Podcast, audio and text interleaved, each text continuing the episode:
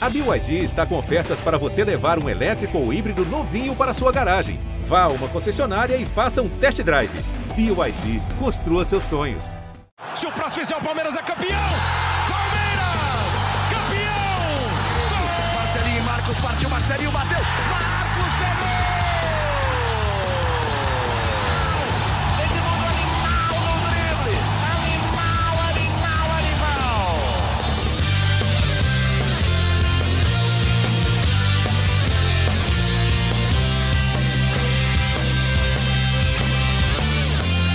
Fala torcida palmeirense, aqui é o Henrique Totti. Começa agora a edição 111 do GE Palmeiras, seu podcast semanal sobre o Verdão aqui no GE. Nesta sexta-feira eu tô aqui com Felipe Zito e José Edgar, setoristas do Palmeiras no GE, e também com o repórter André Hernan, convidado ilustre para hoje, para a gente falar de tudo e mais um pouco sobre essa primeira final da Copa do Brasil lá em Porto Alegre contra o Grêmio. Lembrando que a Globo transmite esse jogo para todo o Brasil e você acompanha o pré e o pós-jogo no GE. Vamos começar com pergunta do torcedor, porque o Zé pediu lá no Twitter e bastante gente mandou. O arroba CLS 23 perguntou para a gente se o Abel Ferreira pode repetir a escalação que fez 3 a 0 no River lá na Argentina. E o Marcos Francischini de Jaú pergunta se o menino começa jogando. É, já dá para responder o, o, CLS logo de cara da escalação se vai ser repetida? Não, né? Porque o Patrick de Paula está com é. Covid, logo impossível repetir a escalação. Então, antes, já vamos passar a provável escalação do Palmeiras. O Abel Ferreira pode levar a campo o seguinte time, amigos: o Everton, Marcos Rocha, Luan, Gustavo Gomes e Matias Vinha, Felipe Melo, Danilo, Gabriel Menino, Rafael Veiga, Rony e Luiz Adriano. É, o Zé fez uma. Talvez. Minha dúvida é o Gabriel Menino. Gabriel Menino é, é a dúvida, né? Tem, tem perguntas sobre isso, inclusive, a gente vai ler.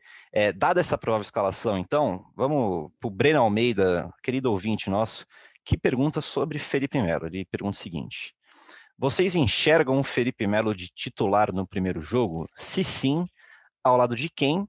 e o que o Palmeiras ganha ou perde com ele em campo. O Felipe Zito levantou a mão e é muita sincronia, porque eu tinha separado você mesmo para responder essa pergunta logo de cara, Felipe Zito. Fala, Henrique, tudo bem? Tudo bem, amigos palmeirenses? Acho que não tem outro, né? É. O Felipe vai jogar. É, ele é o capitão do Palmeiras, a gente já viu, né? Ele voltou com a tarefa de capitão.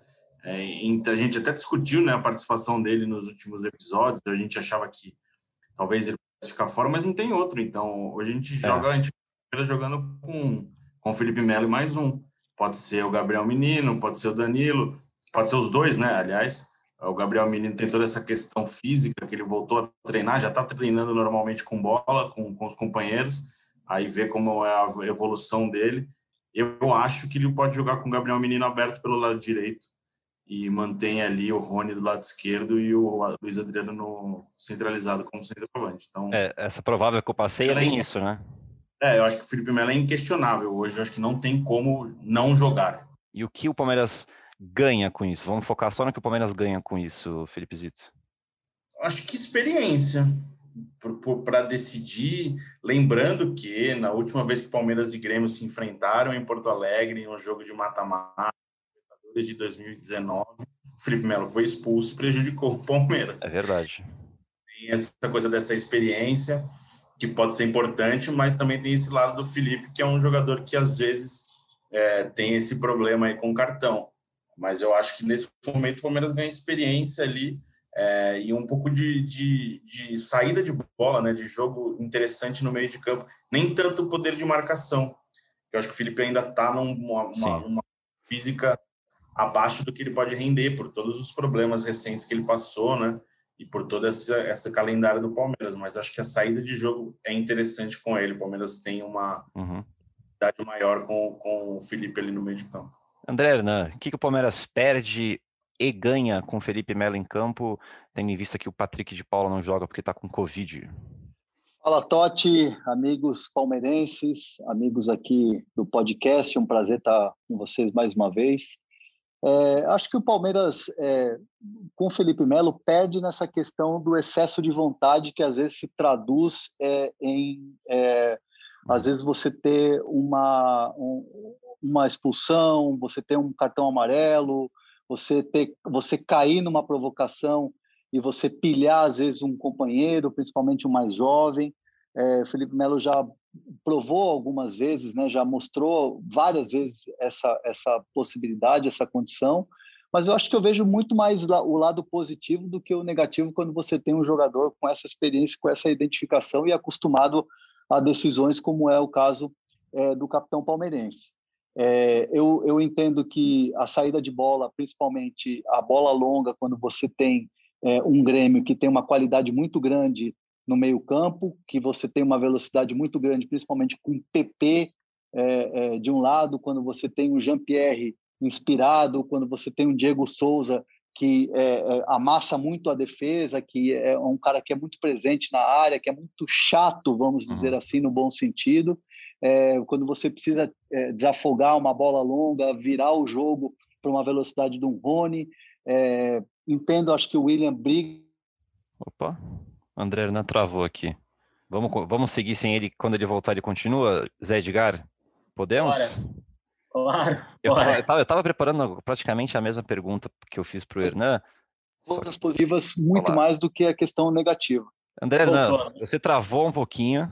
A gente ia seguir com o Zé, mas deu para pegar bastante o que você falou, que dá para tirar mais as coisas positivas do que negativas que o Felipe Melo pode trazer. Então, Zé, é, ainda na comparação com, com o Patrick, que naturalmente poderia ter, ser o titular nessa, nessa partida contra o Grêmio, é, jogar contra um Grêmio que tem esse meio campo intenso, um meio campo que gosta de ficar com a bola, é, comparando a intensidade de Felipe Melo com a, de, com a de Patrick de Paula, ainda mais com o Felipe Melo voltando dessa lesão e longe do ideal físico que ele pode alcançar, é, pode ser um pouquinho prejudicial? Ou você acha que a experiência do Felipe Melo em campo ali, de saber se posicionar, saber onde está em campo, pode ser bom, Palmeiras?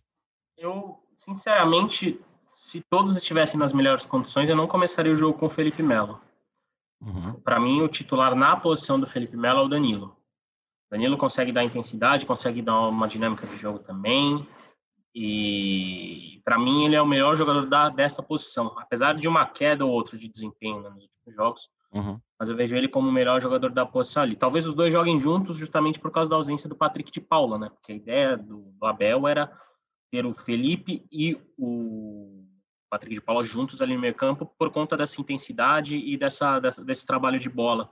Até porque o Palmeiras, a gente analisando, imaginando o jogo, a gente não vê o Palmeiras, pelo menos a, a princípio, o Palmeiras não vai ficar tanto com a bola, né? É, o, Grêmio costuma ficar mais, né? É, então, então acho que o Felipe pode ser importante nisso que o Hernan falou das bolas longas, mas aí, por exemplo, você, você quer um Felipe com bolas longas, você vai ter só um Rony de um lado ali, é. Precisaria ter o William do outro, provavelmente. Então, e aí com o Gabriel Menino a, a situação já, já muda um pouco. Uhum. Então, é, acho que o Felipe Melo pode agregar esses pontos né, que todos nós falamos, mas eu ainda vejo que o Danilo é o nome ideal da posição, pela juventude, certo. por tudo mais. Mas o Abel disse que, na visão da comissão técnica, o Felipe Melo dá mais intensidade. Uhum. E ele quer isso para a final. Então, acho que é, o Abel tem uma noção melhor no dia a dia do que nós, né? Que só que estamos hoje nessa situação de pandemia, a gente só acompanha os jogos da Sociedade Esportiva Palmeiras. E Felipe Zito, falando da escalação, você mudaria alguma, alguma peça aí, por exemplo, na lateral direita, que é, um, que é um lugar que sofre muitas críticas no Palmeiras? Você colocaria um William? O que, que você faria diferente ou iria exatamente como eu passei essa escalação?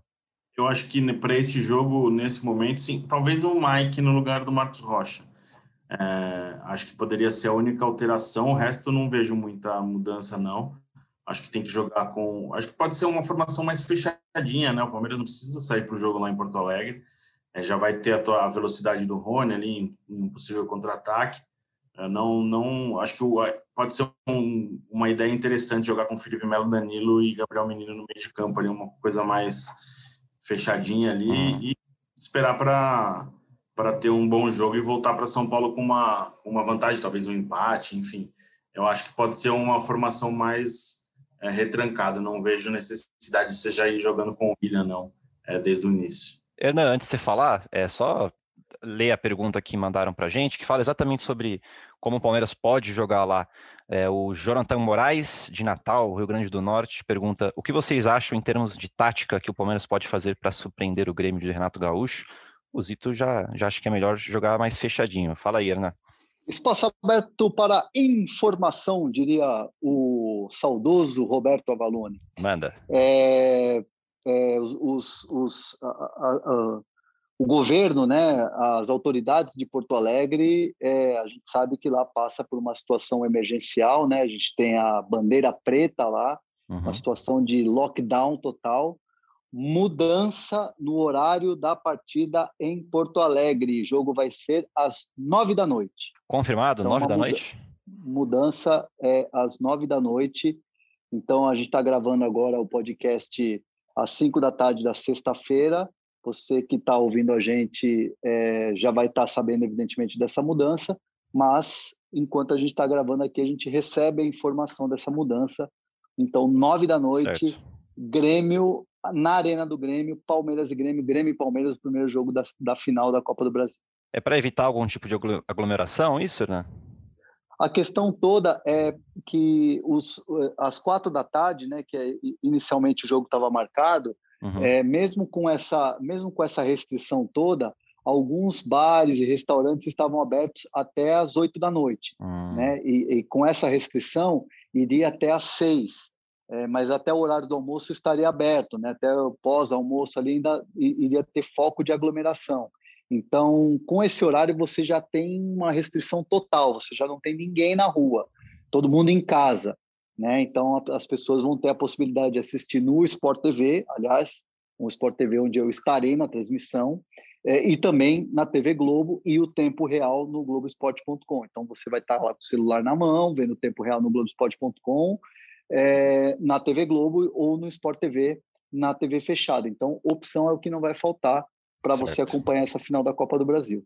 Muito bem. Então, voltando para Aliás, só, só, só um ponto, só um ponto triste, né? A Hernan citou lockdown. É, a gente chega numa para definir a final da principal Copa que a gente tem no nosso país, justamente no pior momento da pandemia, né? Então, é. avisar os torcedores, né? Sempre é bom a gente também fazer esse exercício que fiquem em casa, né? é, evitem aglomerações. É, o Palmeiras pode ganhar o terceiro título da temporada, mas é, não é hora de, caso o Palmeiras venha conquistar, né, de fazer muita bagunça na rua, juntar muita gente. É bom cada um comemora com as suas, que daqui a pouco, quando todo mundo estiver vacinado, e todo mundo comemora, faz churrasco, enfim. Só é, é bom a gente, a gente, lembrar e reforçar isso. É, estamos vivendo um momento bem tenso da pandemia, então é, é bom a gente tomar cuidado. É, voltando para a pergunta do Jonathan, que ele pergunta o que o Palmeiras pode fazer para surpreender. Eu vejo o jogo do Grêmio, não sei se vocês concordam comigo, é parecido com o do River e com o do Tigres, que é um time que gosta de ficar muito com a bola. É, não sei se vocês concordam comigo. É, respondendo o Jonathan, então, Hernan, o que, que o Palmeiras pode fazer para surpreender o Grêmio? É ficar apostando no contra-ataque? É tentar controlar mais a bola do que o Grêmio? É, o que, que você enxerga desse jogo por parte do Palmeiras? Palmeiras acho que vai, vai como, como tem feito nos jogos decisivos e, e é, uma, é uma estratégia é, adotada, assim, pelo menos eu, eu, eu vejo é, o Abel Ferreira foi assim na, na final do no jogo único contra o Santos, mas nos jogos decisivos, é, mesmo aqueles jogos mais importantes do Campeonato Brasileiro, a estratégia do Palmeiras foi assim de, de esperar é, ver o que o, o, adversário, as atitudes do adversário, as, as ações do adversário. Uhum. É, vi isso muito no jogo é, coletivo do Abel Ferreira. É, não vi isso é, nos primeiros jogos do Abel Ferreira de transição rápida. Isso tem muito a ver com a questão do calendário, do cansaço, da quantidade de jogos e, e, e tudo mais. É, eu entendo que nesse primeiro momento, sabendo que é, um, é, uma decisão de 180 minutos e sabendo da qualidade do Grêmio, de um time que propõe o jogo, de um time que tem muita qualidade no meio campo, que tem um ataque com muita velocidade pelos lados, e que tem é, um poderio ofensivo com o centroavante que tem, como é, é o Diego Souza, o, o, Palmeiras vai apostar muito nesse, nesse contra-ataque, muito nessa de esperar o adversário e apostar numa bola longa com o Felipe Melo, de apostar muito numa velocidade com o Rony. Então, eu, eu, eu acho que a estratégia do Palmeiras vai ser essa, de ficar quietinho, de defensivamente muito bem postado e de explorar esse contra-ataque, de jogar por uma bola, de jogar por um, um, um lance rápido, de tentar surpreender. Mas acho que a principal, a, a, a, principal característica do Palmeiras, eu entendo que nesse primeiro jogo, nesse, nessa primeira final, nesses primeiros 90 minutos, vai ser de preocupação defensiva e, e, e deixar tudo para o Allianz Parque. Certo. Zé, você enxerga com um certo problema deixar o Grêmio tanto com a bola nesse primeiro jogo? Eu acho que pode ser perigoso. O, o, Palmeiras, embora, né, é um confronto de 130 minutos, então a, a estratégia é diferente, né? Se uhum. fosse um, um jogo de apenas um, uma final só, como foi, por exemplo, no Maracanã contra, contra o Santos. Mas o Palmeiras não pode abdicar da bola. E eu acho que é. É, vai um pouco naquilo que a gente falou, óbvio, são times completamente diferentes e o River Plate que o Palmeiras enfrentou na semifinal da Libertadores é muito melhor. Não, talvez não muito melhor, mas é melhor uhum. que, o, que o Grêmio que vai enfrentar na final da Copa do Brasil. Mas e, e, a gente falou daquela vez que o Palmeiras não podia abdicar da bola. E o Palmeiras é. não abdicou tanto da bola, né? Naquela, naquela ocasião. Teve menos posse de bola, mas quando estava uhum. com ela nos pés, jogou. Conseguiu encaixar contra-ataque né? É, criou chances para ganhar até de mais de 3 a 0 ali no segundo tempo. Então, acho que o Palmeiras tem que adotar uma estratégia parecida, ter cautela, é, trabalhar a velocidade, mas não pode abandonar a bola, porque se estacionar a casinha ali dentro, o Grêmio vai para pressão, é. o Grêmio tem o Diego Souza em ótima fase, que qualquer bola que está sobrando ali dentro da área ele está guardando. Então, o Palmeiras não pode abdicar tanto da bola assim, não. Embora eu acho que seja até natural que o Grêmio né, assuma esse protagonismo no jogo de ida, porque vai precisar acumular um resultado bom para a volta no Allianz Parque, mas é, é, perigoso o Palmeiras abandonar tanto a bola nesse jogo de ida, pelo menos essa na minha visão. Certo, certo. Felipe Zito levantou a mão aí para falar. Só um dado histórico que pode ser interessante, que não vai decidir absolutamente nada é, no, no jogo, mas é uma coisa legal. O Palmeiras tem um retrospecto melhor do que o Grêmio jogando em Porto Alegre, na Arena do Grêmio. Foram três vitórias, três empates e duas derrotas. O Palmeiras não perde na Arena do Grêmio desde 2016.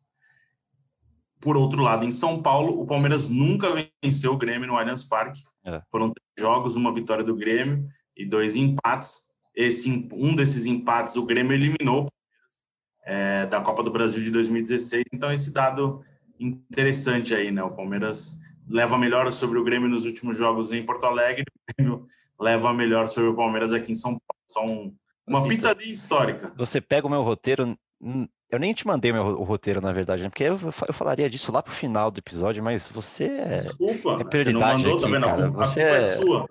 Você é totalmente prioridade. E, eu, e, e, aqui no roteiro, eu queria falar de Diego Souza exatamente com você, Felipe Zito. Manda lá, vamos lá. Se você pudesse lembrar de um momento que define a passagem de Diego Souza no Palmeiras, qual momento você falaria de Diego Souza? Aquele Uma passagem gol, interessante, né?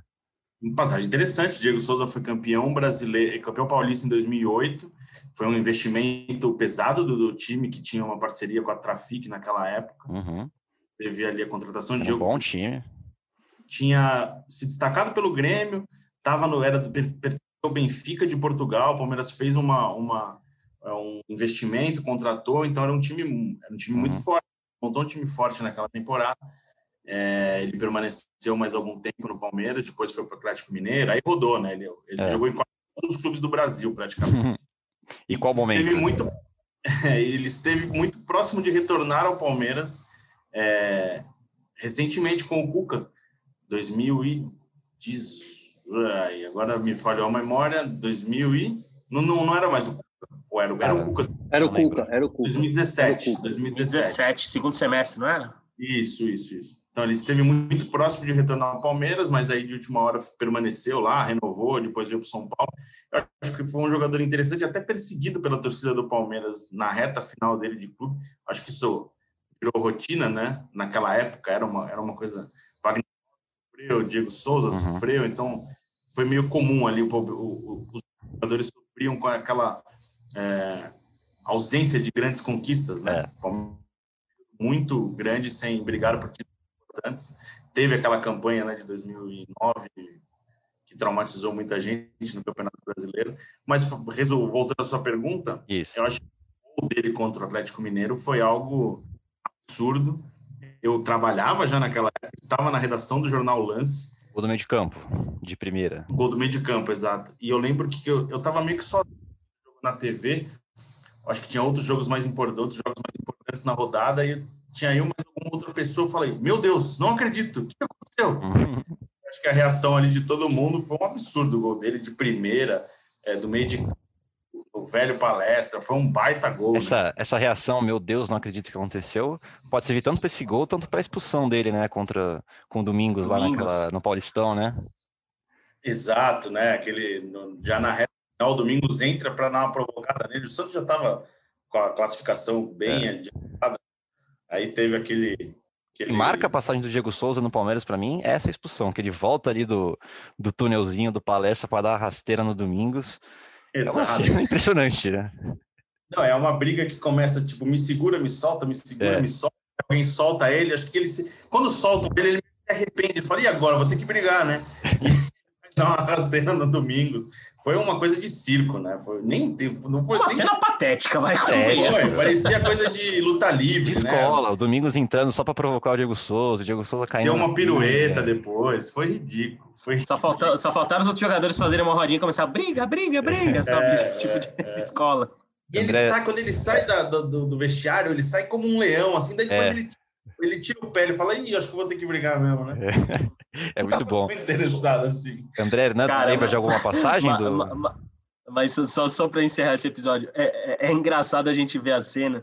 O Domingos claramente entrou só para é, fazer isso. Só. Ele só entrou para fazer isso. Ele foi direto no Diego Souza, falou meia dúzia de palavras ali e começou tudo. Foi isso. Foi, foi diretão, né? Ele nem, ele nem foi pro meio de campo, ele só e foi. Sem cerimônia, sem cerimônia. Foi direto no Diego. Hernan, lembra de alguma passagem marcante do Diego Souza, além dessas, no Palmeiras? Eu, eu, eu, lembro que, sim, que, que o, Diego Souza ele é o rei do lei do ex, né? Ele é o lei do, é. ele é a personificação da ele, lei do ex. É isso. Ele e, inventou a lei do ex. Ele inventou a lei do ex e você inclui o Palmeiras nessa lei do ex, que ele já marcou várias vezes contra o Palmeiras e aliás no último confronto entre as duas equipes, é, o Diego Souza fez o gol do empate, né? E o Palmeiras só não perdeu aquele jogo porque o Everton fez uma é defesaça é espetacular. Então ficou. Eu entrevistei o Diego Souza na saída de campo e eu fiquei com a clara sensação de que ficou um algo a mais ali para esse confronto, porque uhum. o Diego Souza ficou com o Everton engasgado.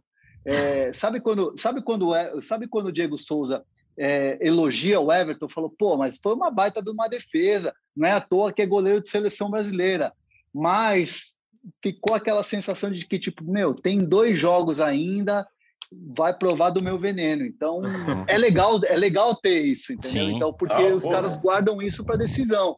Então, pode, pode esperar que dos dois lados vem, vem coisa boa por aí. É bacana a gente é. vi, viver aquilo ali na expectativa dessa, dessa grande decisão que vai acontecer no final de semana. Vai ser um baita duelo esse Diego Souza e o Everton. É, vamos ouvir agora um áudio do Eduardo Moura, que é setorista do Grêmio no GE, nosso companheiro. Ele vai trazer um resumão de como que o Grêmio chega para essa primeira final. Fala comigo, pessoal do GE Palmeiras. Olá, amigos e amigas que nos acompanham aqui. É o seguinte, o Grêmio é, nem viajou, né, nem levou os titulares para a última rodada do Campeonato Brasileiro, tá? Então ficou todo mundo em Porto Alegre, justamente até o Renato mesmo, né, para a preparação para a final da Copa do Brasil. E tem algumas dúvidas, né, em termos de escalação até, porque pode ter mudança no gol, né, apesar do Vanderlei ter sido titular durante toda a temporada.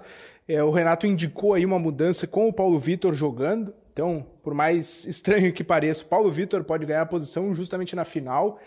É, o Jeromel está fora, né, com uma lesão mais séria aí no tornozelo esquerdo, então é, o Paulo Miranda deve jogar por ali, tá?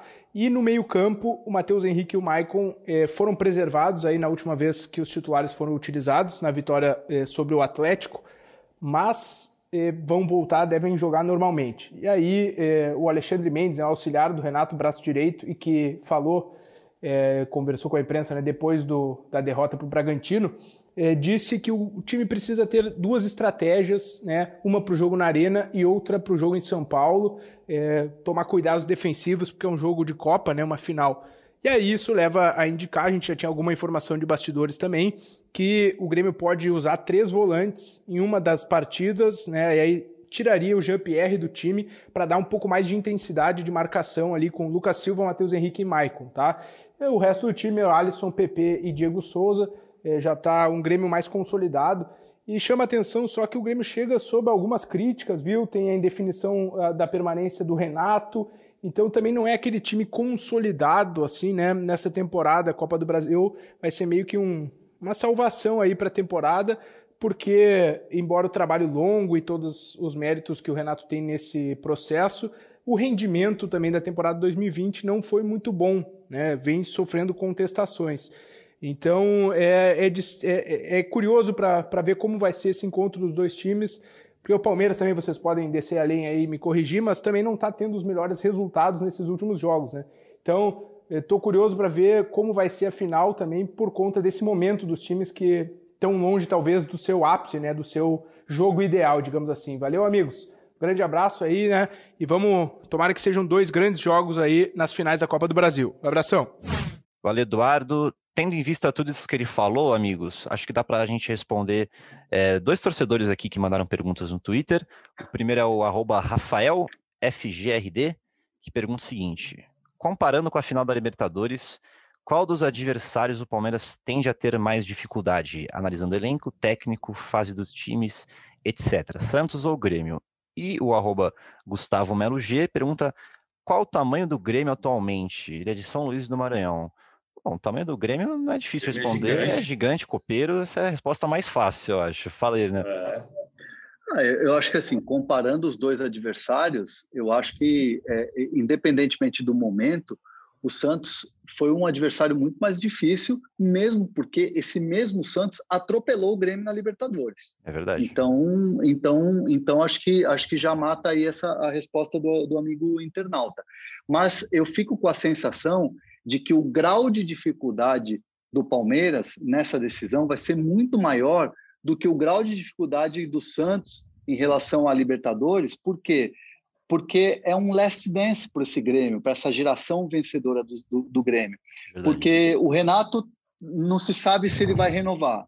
É, ele tem várias propostas, é Atlético Mineiro, outros clubes foram atrás do Renato, o Renato não sabe se vai ficar, o PP está indo embora para o Porto, é, Kahneman é outro jogador que vira e mexe, tem, tem sondagem de fora, é, o Maicon é um, é, um, é um jogador que é um símbolo dessa geração vencedora já está também num, num final de trajetória. O Diego Souza já não é menino. Ou seja, é uma geração muito vencedora que conquistou tudo. O, o, o próprio Jeromel também, que é um cara super vitorioso.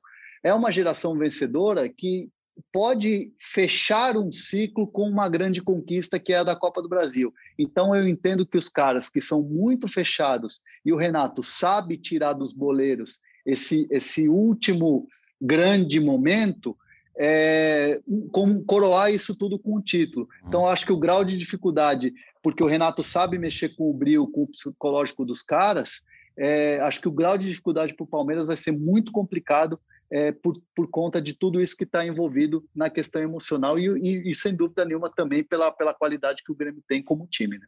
Total. É, se olhar individualmente também, né? Se você pegar o jogo, o time do Santos, um time que tem Marinho e Soteudo ali na frente, leva mais perigo que a maioria dos times aqui no Brasil. Zito, respondendo o Rafael, é, qual adversário o Palmeiras tende a ter mais dificuldade?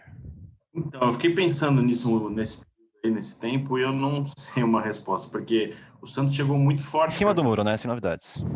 Calma, deixa eu terminar meu raciocínio.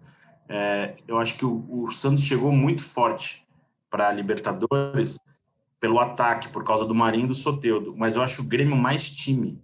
É um time mais coletivo e um time mais acostumado a jogar decisão de Copa do Brasil, a disputar Libertadores. É, a classificação do Santos foi. A campanha do Cuca no Santos foi excelente, muito na individualidade desses jogadores. Eu acho o time, o Grêmio mais time. É. É, até por experiência pelo comando do Renato, sei lá, cinco anos praticamente no Grêmio. Então eu acho o Grêmio um, um adversário mais complicado.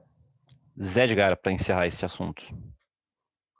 Ah, não tem muito a acrescentar, Assina concordo. Embaixo. Assim embaixo. É, é, eu acho que a, né, a, comparação entre Santos e Grêmio, é, eu acho que vai muito para essa questão da individualidade mesmo. É, o Grêmio o Grêmio se vende mais e se mostra mais uma equipe coletiva. Tanto que a gente vê que, por exemplo, individualidades que cresciam, que eram unanimidades, diríamos assim, nesse Grêmio do Renato Gaúcho, que saíram de lá e não são mais tão unanimidades. Eu acho que a gente pode citar o Luan, que, que, que, não fez um bom ano no Corinthians, e o Ramiro, né, que também é regular no Corinthians. Acho que a gente pode falar do Everton Cebolinha, que não tem feito um grande, uma grande temporada pelo Benfica, Então, o, esse Grêmio do Renato é muito coletivo. E eu acho que, que, que, esse é um ponto interessante que o Palmeiras, o Palmeiras pode tentar marcar X, marcar Y, mas o trabalho coletivo desse Grêmio é que, que é o grande segredo que é o maior perigo mesmo nessa, nessa final, além do mais, que é uma final de dois jogos. E o Grêmio uhum. tem essa casca, tem essa, esse peso de saber jogar esse tipo de competição, esse grupo do Grêmio especificamente falando, né? Então é, é vai ser muito interessante. O Palmeiras também é um time de casca, também é um time que está acostumado a decisões. Agora vai ter do lado um time que talvez tenha o mesmo tamanho em relação aos últimos anos do futebol brasileiro, pensando em decisões e finais. É, vamos de palpite marotinho para esse primeiro jogo, amigos? Aquela coisa que a gente odeia, né? Então começa ah, eu gosto. Vai, eu gosto. Eu, uh, ó, tem um grande jornalista que, aliás, é do Rio Grande do Sul, Alexandre Pretzel, que é fala: é palpitar é brincar. Palpitar é, é. brincar. É, Felipe Zito, seu palpite, então, vai. Um a um. Um a um. Felipe Zito, José Edgar.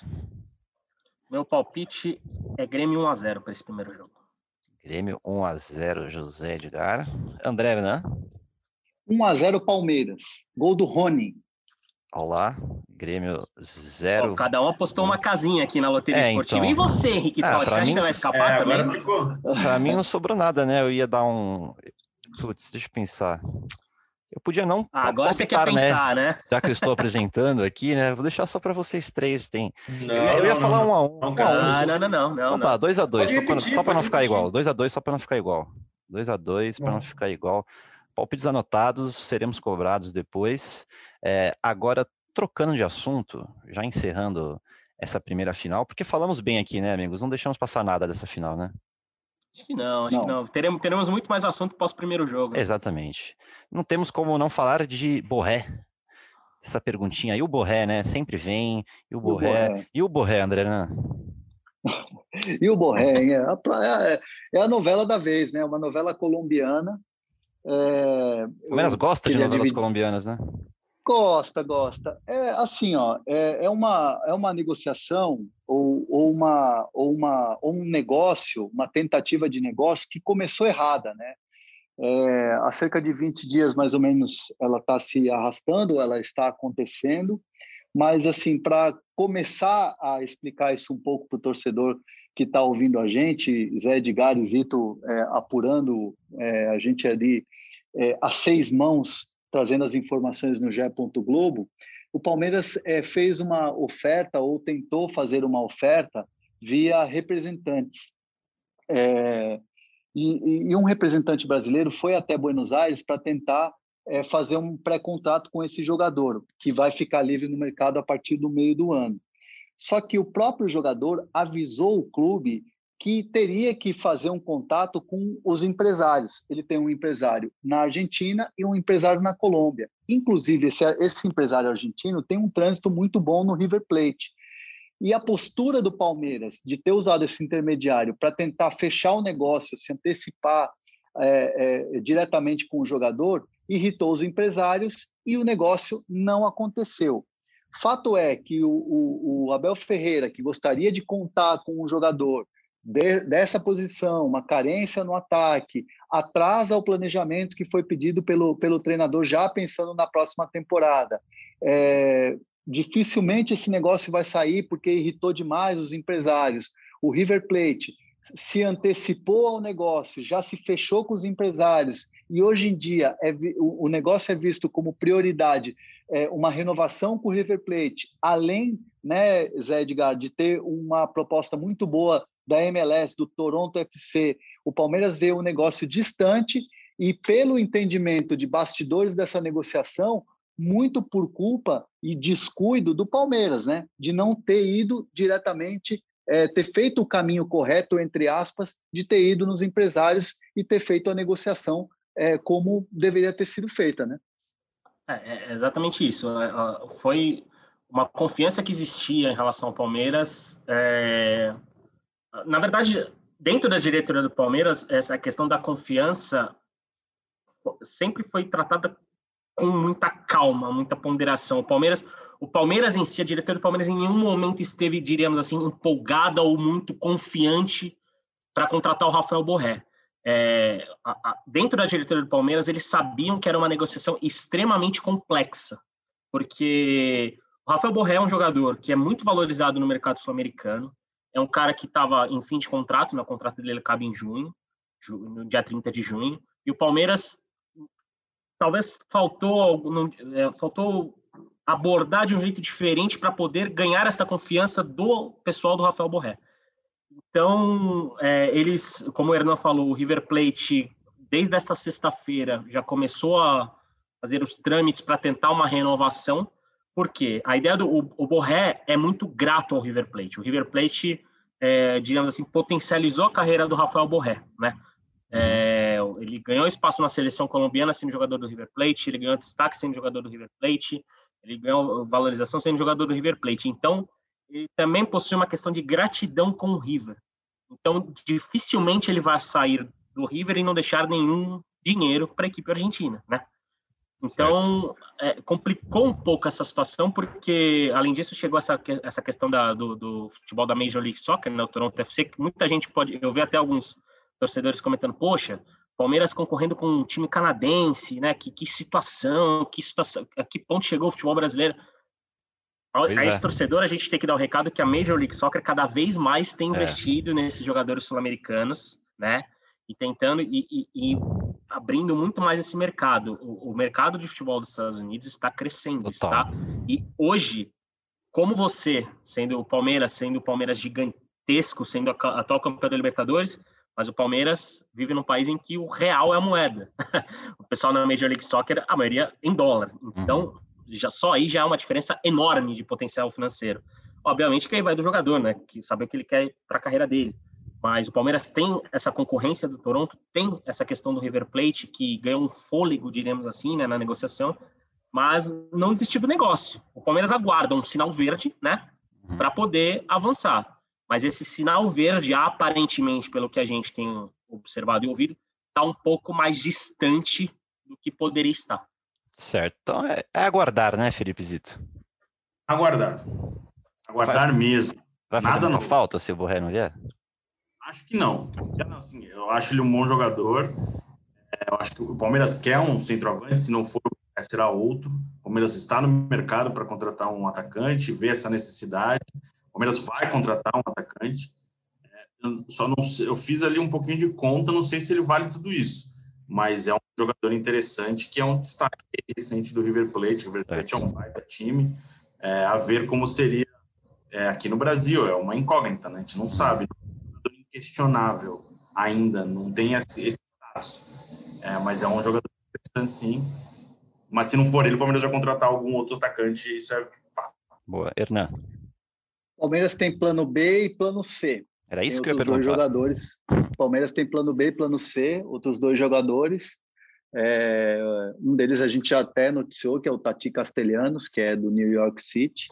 É, e, e, assim, discordando um pouco da, da opinião do Zito, é, internamente, pessoas da comissão técnica, inclusive, acham que o Santos Borré, o Rafael Santos Borré, é um jogador barato até pelo, pelo valor que o Palmeiras é, pagaria ou pensa em pagar, porque é um jogador que é muito bom, é jovem e é um jogador que o Palmeiras pode, pode é, é, ter um dinheiro depois, porque é um jogador que pode ter mercado. Imagina um jogador de 25 anos que, com 27, se fizer boas temporadas, ganhando Libertadores, ganhando Brasileiro, Copa do Brasil, pode ter mercado é, na MLS, como já tem, no mundo árabe, até mesmo mercados medianos, de repente numa Europa ou Portugal. Cebolinha, o, o que eu ouvi, por exemplo, de pessoas próximas à comissão técnica é, é, do, do, Abel Ferreira, é que, por exemplo, o, o Everton Cebolinha foi para o Benfica para jogar a Liga dos Campeões com 27 anos. Então é um jogador que, de repente, se é, jogar bem, como a comissão técnica do Abel Ferreira vê muito potencial no Borré, ele pode ir para um, uma Europa, é, jogar uma Liga dos Campeões com 27, 28 anos, por que não? Então a comissão técnica gostaria muito de contar com o Borré e eles enxergam que o valor é, é, é muito bom para o que o jogador pode render na mão do, do Abel Ferreira. Certo, eles é discordam do Zito, eles discordam do Zito, tá? É, ruim para eles, né, discordar do Zito, mas tá bom, né? Vamos encerrar esse podcast por aqui, então, amigos. Encerrando a edição 111 por aqui. Falamos de tudo sobre essa primeira final da Copa do Brasil, sobre Borré. Agora, o torcedor a esperar chegar esse domingo e torcer. Valeu, Zito, Zé, Hernan. Até a próxima participação. Obrigado você, torcedor, pela audiência de sempre. Lembrando que você escuta a gente em ge.globo podcast, no aplicativo da Globoplay, no Spotify, no PocketCast, no Google Podcast e na Apple Podcast, onde você preferir. Até o próximo episódio do GE Palmeiras e partiu Zapata. Partiu Zapata, sai que é sua, Marcos! Bateu pra fora!